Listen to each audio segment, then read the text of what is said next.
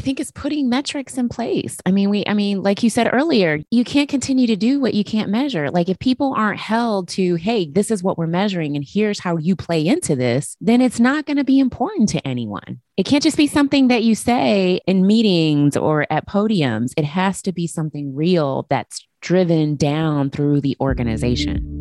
Welcome to Breaking Barriers, Building a Hire Ground, where we talk about supply chain inclusion and supplier diversity with everyone from academics, historians, and business leaders. With your hosts, Chloe Guidry Reed and Adam Moore, you'll hear inspiring stories and practical tips for overcoming challenges and gaining insight into supply chain inclusion and supplier diversity. Let's dive in. This episode is brought to you by Hire Ground. Hire Ground is a technology company whose mission is to bridge the wealth gap through access to procurement opportunities. Hire Ground is making the enterprise ecosystem more viable, profitable, and competitive by clearing the path for minority led, women led, LGBT led, and veteran led small businesses to contribute to the global economy as suppliers to enterprise organizations. For more information on getting started, please visit us at hireground.io. That's H I R E G R O U N D.io. Now, on to the episode. Hello, everyone, and welcome back to another episode of Breaking Barriers, Building a Hire Ground. You're joined again by your two favorite hosts. I'm Adam Moore here with Chloe Guidry Reed, and today we're going to be discussing the intersection of ESG and supplier inclusion. This topic is an issue that covers everything from environmental racism to how environmental sustainability and economic inclusion have to be done in tandem. But you know what, Chloe? We did it again. Yes. Right? We started our intro with an, acronym. we did. We did. We are we're making the assumption that everybody knows what it means. Exactly. Exactly. Now it is a popular topic. Yes. Right. I know that uh, personally, uh, when we're recording this episode, I'm actually speaking on a panel about yeah. ESG uh, in a few months for the Diversity Alliance for Science group. Yes, very exactly. Nice. So very excited about that. But why don't we take a minute, uh, if you wouldn't mind, imparting some knowledge on our audience for those that might not know what ESG is, or is like, I've heard that term, but I can't quite remember it. Yes, yes, yes, yes. So ESG is an acronym for environmental, social, and governance. And it's really right. essentially an approach to evaluating the st- extent to which a corporation works on behalf of social goals that really mm-hmm. go beyond the role of a corporation to really maximize profits on behalf of corporate shareholders. So it's right. looking at it's beyond just making money, but how are we actually mm-hmm. showing up in the world and how are we contributing right. and affecting communities and the environment around us and making sure that yes. we're measuring that and that we're holding mm-hmm. each other accountable from the governance perspective. Mm-hmm. Exactly. And I think it's also important for us to remember that ESG is a component of CSR, yes. which is corporate social responsibility. Absolutely. So if you think of CSR as the overarching umbrella, ESG is a component of that, which also fits in your DE and I strategy and other things along that environment. But Professor Guidry Reed, as you've defined ESG for us, why don't you also help uh, define environmental racism? Because I think that's a term that you and I are probably familiar with yeah. just because we do this job day in and day out. But for some of our listeners, that could really be a new term. So, yeah. uh, why don't you continue today's lesson and define environmental racism for us? I'm careful to, you know, be like the expert, but you know, in in, right, in what exactly what I think is environmental racism is really it's kind of a term that describes environmental injustice that mm-hmm. occurs within a racialized context, both in practice right. and in policy. And in policy yep. is where I think we often don't see it. Right. But you know, an example would be the poisoned tap water in in Flint, Michigan. Right. You know, and right. I think yes. um, disposal of batteries in underrepresented mm-hmm. and underserved communities. I mean, there's so. Yes so many yes. different things that I think we don't think about um, because, mm. oh, this is, you know, this area is underdeveloped or it's not as many people right. that live here. And I think oftentimes mm-hmm. we think of those areas as places where we could set up landfills or that yep. we can poison the water or you know, um, put waste in certain areas, but they don't realize, I think, the ramifications of how close that is to some of these underserved and economically challenged areas. it's one of those terms that you're like, what is that? And then when somebody explains it, you're like, oh, and, and I think bringing up the Flint, Michigan and uh, uh, issue, and then also where we do dispose of things of like batteries and just general refuge, I think then people are like, oh, okay, I kind of understand what that means, right? Yeah. I think another term that we need to look at too that we opened with, Yeah. right? And, and and we're we'll get into the meat and potatoes of this episode. But I think it's we have to kind of lay this groundwork, a little bit, Absolutely. right? And that's environmental stability Yeah. right? So we're not talking about, you know, like plates and tectonic plates and that type of thing. yeah, Where it's actually more of an economic term and it's a nominative concept that stress uh, that stresses integral equity and is commonly considered to have like three dimensions, if you will. You have an environmental, an economic, and a social dimension, and those three things.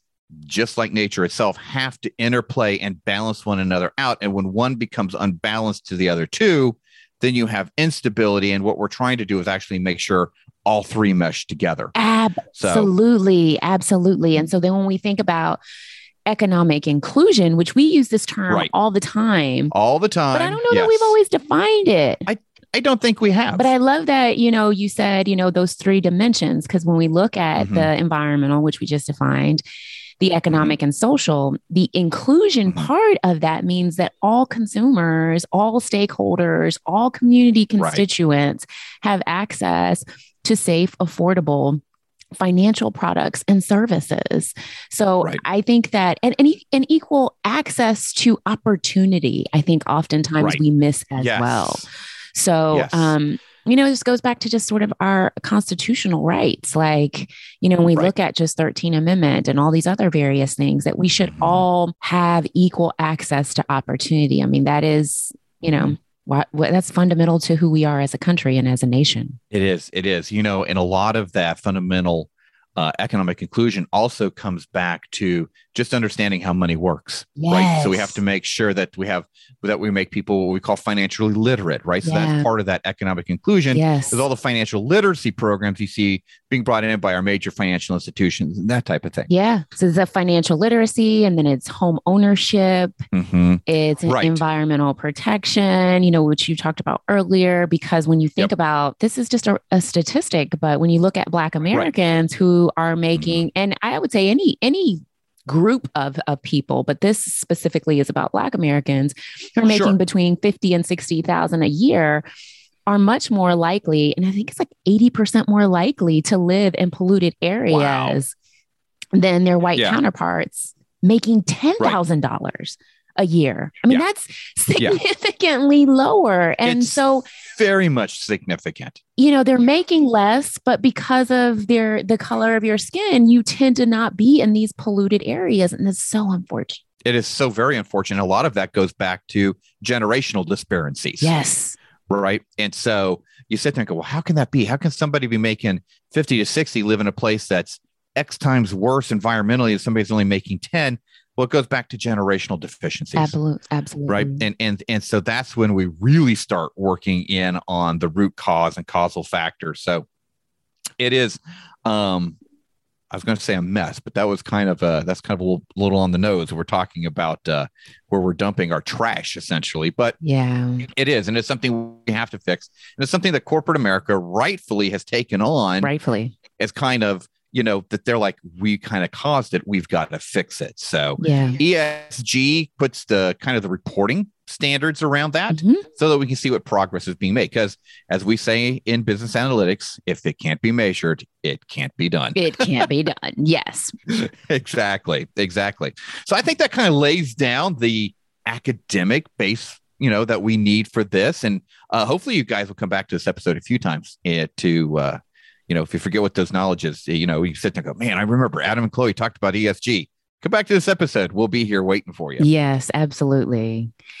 And so when we think about ESG and right. supplier diversity and supplier inclusion, I feel like we sit in that S part of that that sustainability because when you think about mm-hmm. you know how do we continue to make sure that environments and communities and businesses are sustainable, we have to make sure that everyone has opportunity to participate in the economics of what we're doing as a nation. And if we don't have fair Right. participation, then how are we ever going to be sustainable or competitive, Mhm. you know, as a country Right. and as a nation? Correct. You know, and and that's something that you know where I sit in corporate America, we have to look at all the time. Yeah. right? And when ESG first started several years ago, I remember, and I still am in the supplier diversity realm. It's like, why in the world did we just get, you know, ESG handed to us? yeah. I was like, if I become the recycling police, I mean, I was very naive. I had no idea what was going You're on. like, wait a like, minute. you- well, now yeah, you're just throwing got sus- environmental on us too? I know it's like you've got sustainability. It's like, no, you don't. I, I was like, it's a personal cause to me. I am a recycler. I love this, but I really don't see how this fits into Yeah. what I'm doing. Yeah. Right. Right. Right. But when you stop and think about it, especially when we look at the G, the governance piece, Yeah. right? right. Supplier diversity in its infancy started out as a kind of regulatory requirement. Absolutely. Supplier diversity professionals were auditors, so to speak, to make sure we were doing the right things in corporate America to engage diverse businesses. Right. It has matured to something well beyond that, something much more beautiful than just being, I love all my auditors. But having been one too myself, Yeah. is something even more than that. Right. So it makes sense when you start adding the E and the S to it as well, too. We have the social piece. Obviously, we're involved in those issues. Yeah. So then putting the environmental part in it also, it it kind of makes sense. We're already in part of the discussions. But when you stop and look at what we're trying to do as large big box corporate America to reach some of these goals, you know, Delta has put out a zero emissions target for I can't remember the year, but so a lot of these companies have come out and said we're going to be zero emissions. You sit there and go, 2045. I don't. Yeah, all thank of you. them. I, all I of them. it was It's like the same. something, but I didn't want to say It's it. pretty Yeah, much all the same. Yeah. 2045. It is. It is. You know, you sit there and go, I don't think you can make an electric plane. I mean, you know, Elon Musk is doing a great job at Tesla, but I don't see Boeing converting to all electric. Yeah. Don't know if I want to ride on an all electric plane. Um, so you sit there and go, how are you going to be zero carbon emissions? Well, this is where our diverse businesses come in and kind of help save the day. Yes. Because a lot of them can sit there and go, well, we've got X, Y, and Z project where we're planting trees or we're doing this recycling and we've got all of these carbon credits, I love it. right? Yeah. And that's where we as corporate America go, ah, we can partner with you. You're like, great, you figured it on- out. Exactly. Yeah. Exactly. So really and truly, to our diverse businesses out there who are like, maybe we need to pivot, or you're sitting on the fence going, I really want to kind of get in, but I don't, I don't know what to do. Really and truly, ESG. all of corporate America is slowly but surely coming over this thing of we've got to figure out how to become reduce our carbon footprint, reduce our energy consumption, Right. you know, all of the different smart technologies. And let me just, I'm just going to say something. Yeah. I'm going to go on record officially. Official. Official. You selling me LED light bulbs is like telling me you do IT contingent labor. yes. Okay. Yeah. Yeah.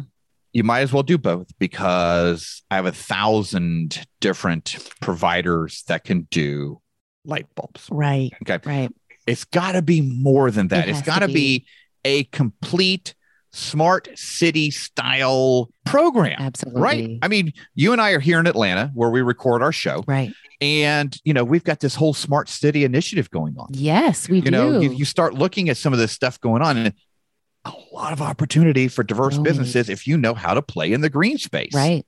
Right. you know and i i can't wait actually to see some of this you know it's going to be amazing It is going to be amazing. And I think that, you know, when we think about tapping into, and I'm so glad that you've charged the Mhm. small businesses with it, because this kind of go, this goes back to why supplier diversity is so important is it's driving innovation.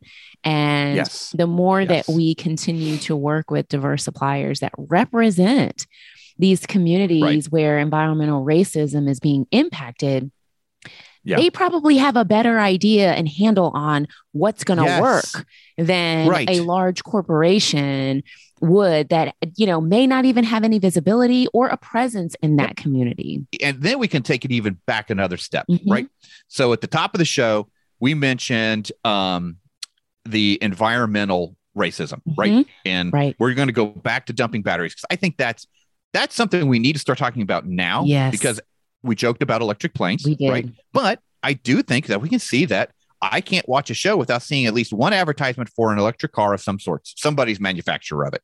I we, Right? I was just talking about this with my husband. I'm like, gosh, like literally every car manufacturer Literally. has electric vehicles now. I'm sitting there with my wife. We're we fill up her pilot, okay, at I think it at the time of this was recorded seventy seven dollars to fill. I'm like, Whoa. oh my goodness. I was like, how do you feel about an electric vehicle? Right, right. You know, honestly, honestly. Um, so you know, these are, but that all goes back to showing that it's batteries. yeah. and Very precious metals are in these batteries. Mhm. Okay. Yeah. I love investing. Okay. Yeah. We can have an, another entire show on that. I love investing. Good. I'm actually invested in a company that specializes in these and is developing new technologies to recycle the lithium out of lithium batteries. Wonderful. Because I mean, we've got to figure that out. We have to. We've got to figure that out. So I'm sitting here going, well, why can't somebody in an inner city or in a uh, so you know a, a, a depressed area where we're maybe dumping batteries or where they have this going on? It's like, wouldn't that be a great place to start setting up a lithium recycling? You'd be A to A, hmm right? You'd probably be in an opportunity zone, Might be in an opportunity zone. HUBZone. You'd be recycling the amount of tax credits you'd walk away with. And yeah. then if I'm reselling the batteries to like a Ford, a Kia, somebody like that, guess what you're giving them? Credits back because you're recycling the lithium. Yes. Yes. Yes. Yes. Right. These are the innovations we need people to start thinking about now. Right. You know, and I think that when we think about, you know, steps that leaders can take to just make sure that they're promoting economic inclusion and sustainability Mhm. throughout their organization. Yeah. I think it's putting metrics in place. I mean, we, I mean, like you said earlier, you can't continue to do what you can't measure. Like if people aren't held to, hey, this is what we're measuring and here's how you play into this, then it's not going to be important to anyone. It can't just be something that you say in in meetings or at podiums. It has to be something real that's driven down through the organization. Exactly. Exactly. And leaders have to sit there and tie themselves to that metric. Right. And I know because I have been in this position many times in my career in supplier diversity. It's like, look, here is the spend. Okay. Right. We need the spend to be here. And I am personally taking it on to get the spend to here. Yeah. Right. And that's what leaders need to do. They need to set out whatever it is they want to do in the way of economic inclusion. Right. Mhm. Is that you need to hire a specific ethnicity inside or Right. promote more inside. Right. Great. Let's do that. Is it you're going to help go into economically repressed areas and do financial literacy training? Great. Go do that. Right. Are you going to increase your spend with diverse businesses? Great. Right. Let's make it happen. But in all three of those examples, we have to sit there and go, if I'm going to teach economic literacy or financial literacy to a group of people, how do I measure the success? Yes. Right. All too often, I have been in corporate America enough, and I know Chloe, you've probably seen it too from where you sit. Uh-huh. They go, here's program X, and everybody's like, that sounds amazing. and then all of a sudden it goes away, and you're like, Like I haven't seen What- anything from you guys other than it, that right? really they're like- nice marketing campaign that you guys rolled out. and they're out. like, oh, we've been doing it for three years. And you sit there and go, what's the outcome? They're like, I don't know. yeah. Yeah, we're doing it, you know? And, and, and again, it comes back to, you know, we love to talk about intentionality on this show. Right. Metrics get you to that intentionality, right? Because if you have a program and you're just doing it, you're like, okay. But if you sit there and go, we're going to affect this and we're going to teach financial literacy and we're going to help people increase their credit score by two points over, you know, 18 months. Yeah. That's measurable, Right. right? Right. And for some people, a two point increase on their credit score opens doors they never thought imaginable. Right. Absolutely. And it can change things for them. And Oh, well, we can start talking about generational wealth now, Yeah. right? I mean, true change in the way a family unit operates and sets up the next generations for success. yeah. You know, And when and again, it goes back to what we talked about at the top of the show. It's gen- some of these issues that we have are generational issues. Generational right? issues, generational issues. Yes. And, you know, I think that oftentimes we miss it. Like, I think we think about, okay, the social good aspect. And so for some, Right. at these, you know, the higher Yes. that they get up in the organization may be removed from that. And they're like, yeah, the social good is good, but Yeah. do we want to continue to make an investment? And here's where I would say, Right. okay, if we're closing this wealth gap and mm-hmm. families and households are making more, wouldn't consumption go up? Are they not spending more Exactly. with your organization? Right. Exactly. hmm So You know, figuring as- that out, I think is critical Yes. too. So you can tie it back Yes. when we think about the overall ROI of ESG Right. and economic inclusion and sustainability. It is an amazing ecosystem because what you notice at the mid and small business is those owners and employees are incredibly loyal, Yes. right? You don't have the jumping around that you see when you start getting into like the Fortune 100s. Right. Um, and, and people are like, I'm in this position, I'm in that position. At, at- at mid and small, people stay on for almost forever, but then the ownership is loyal too. So, you know, it's kind of, you know, Daryl LaShore kind of talked about this a little bit when he talked about how Truett Cathy did business, I right? Daryl. you yeah. do business with me, Yeah. I'm going to do business with you. yeah. Right. It's reciprocative. You see that a lot at the mid and small business. If they're doing business with my large corporation, they're going to go into my store. They're going to go buy my product. They're going to go bank where I have branches. They're going to go buy cars off my lot. Yeah. That's just how they are. They're like, you know what? You're one of my major providers. I'm going to go get my services from you too. So we have to think about that as a strategy. Absolutely. You know, and I think that, you know, just bringing up Chick fil A, you think about, you know, your comment about mid to smaller businesses, but I would put Yeah. Chick fil A in that larger one. And a lot of the people that are there are Yeah. lifers. And I think it's I completely agree. I think it's because they're so ahead of this, like in terms of the ESG and the sustainability. They're Mhm. so intentional about making sure that things are inclusive and giving back to the community.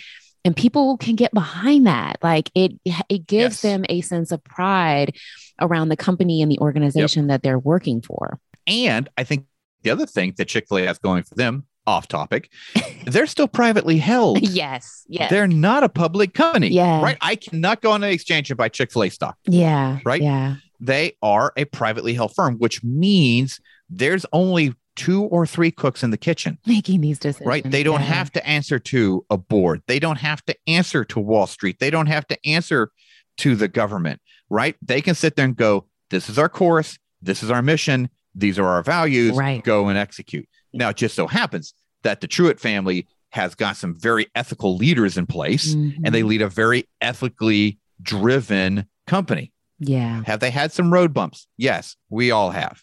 But Right. overall, when you study the entire timeline and history of the Chick fil A Corporation, they have shown themselves to be one of the most ethical firms out there. Right. And people don't want to leave. They just don't. They get there and they're good to go. Hmm. And on the flip side of that, like if corporations ignore environmental sustainability, Yes. what do you think that says about their culture and their mission to consumers, to employees, to customers, to the communities that they live and work? Yeah. Yeah. You know, I think it's really interesting. I'll go back to kind of my my side hustle of investing. Yeah. Um, I think it's an indicator, right? We would call that an indicator. Mhm. Um, and I would be very worried about the leadership Right. uh, of a firm like that because it's not like this is a new topic. It's not like oh, this is a 24 month old topic. This is this has been around at least hardcore for a decade, right? Now, is it getting more and more attention? Yes, but it has been being discussed for much longer, Yeah. right, than it has been brought onto the public eye. So if you've got leadership that's just like, yeah, that, we just cannot concern ourselves with that, like on any level, I'm going to start to sit there and go, well, how are you leading this company beyond just your ESG policies? You know, Right. is there are there other skeletons in your closet that I really need to be worried about? And you know, a lot of firms that you know rely on uh, investors for you know capital generation. That's that's bad. I think the other thing too is we have to remember. Let's let's even go to a small company because it could be a small firm and go, I'm not even on the market, not even going to get there, right? But you still have to have consumers, and you still have to have the younger generation of consumers, and the younger generation consumers, like we've talked about on this show before, do research on you. right. They do research on you. It may be called Instagram, Snapchat, uh, uh, TikTok, all these other social media channels, but they do research on you. And people are out there talking about what you're doing, whether you know it or not. People are out there on the social media channels talking about what your firm is doing in these areas. and making decisions, purchasing decisions based on that as well. That's the Yes. critical thing that I don't think people realize. Yes. Because as millennials, and, and I will carry that flag right now. Yeah. It's like Right. I you can't I can't always talk to every single corporation that I'm disappointed Yeah. in how they've showed up, you know, uh, around the environmental or Yep. around sustainability or just governance of both. And Yeah. the way that I can sort of feel better about it is by making sure that my purchasing decisions are in line with my goals. So it's like, you know, you know, I'm not going to support that company anymore with my dollars because Right. their values are not aligned with mine anymore. And so Exactly. there's tons of other people and providers and companies Mhm. that can also do whatever it is that you do. So I can just go to another organization to get what I need that actually has operational business goals and practices and governance that align with yes. my personal and fundamental beliefs. Exactly. Exactly. And I think that is critical. I think what you brought up is a critical point. There are other people in the market that do exactly what you do, whatever that good or service is. Yep. There's probably five or six of you out there in a you know city block. Maybe not that small, but anyway, uh, if we were in New York, maybe a city block. Maybe But city block, but the yes. point, maybe a city block. But the point is, don't think that you know you're going to have just because you have customer now doesn't mean you're going to have customers tomorrow. If you're not looking at your policies and understanding how do you fit into that, Yeah. right? And we even talked about this after the George Floyd mor- murder. It's not so much you can't just jump on the bandwagon and put a statement out there, right? Has to be real. Right. With the whole, we, we talked about the Black Lives Matter movement and how people were just kind of throwing random statements out there because they thought that was the thing du jour to do. Mhm. People do research on you and they're going to find out if that message is sincere. Yeah. And you following through with what you've said shows that sincerity, right? I mean, I think both of our mothers taught us actions speak louder than words Absolutely. right? And it comes to pass, people. It comes to pass out there in consumer America. Yes, yes, yes, yes. It definitely does. So, for all of our small businesses out there, as Adam mentioned earlier, start thinking Yes. about ESG and now, start thinking about how your organization can be more sustainable. Because Yep. even if you don't pivot, you know, and do something that addresses that, I'm almost 100% certain in the coming years.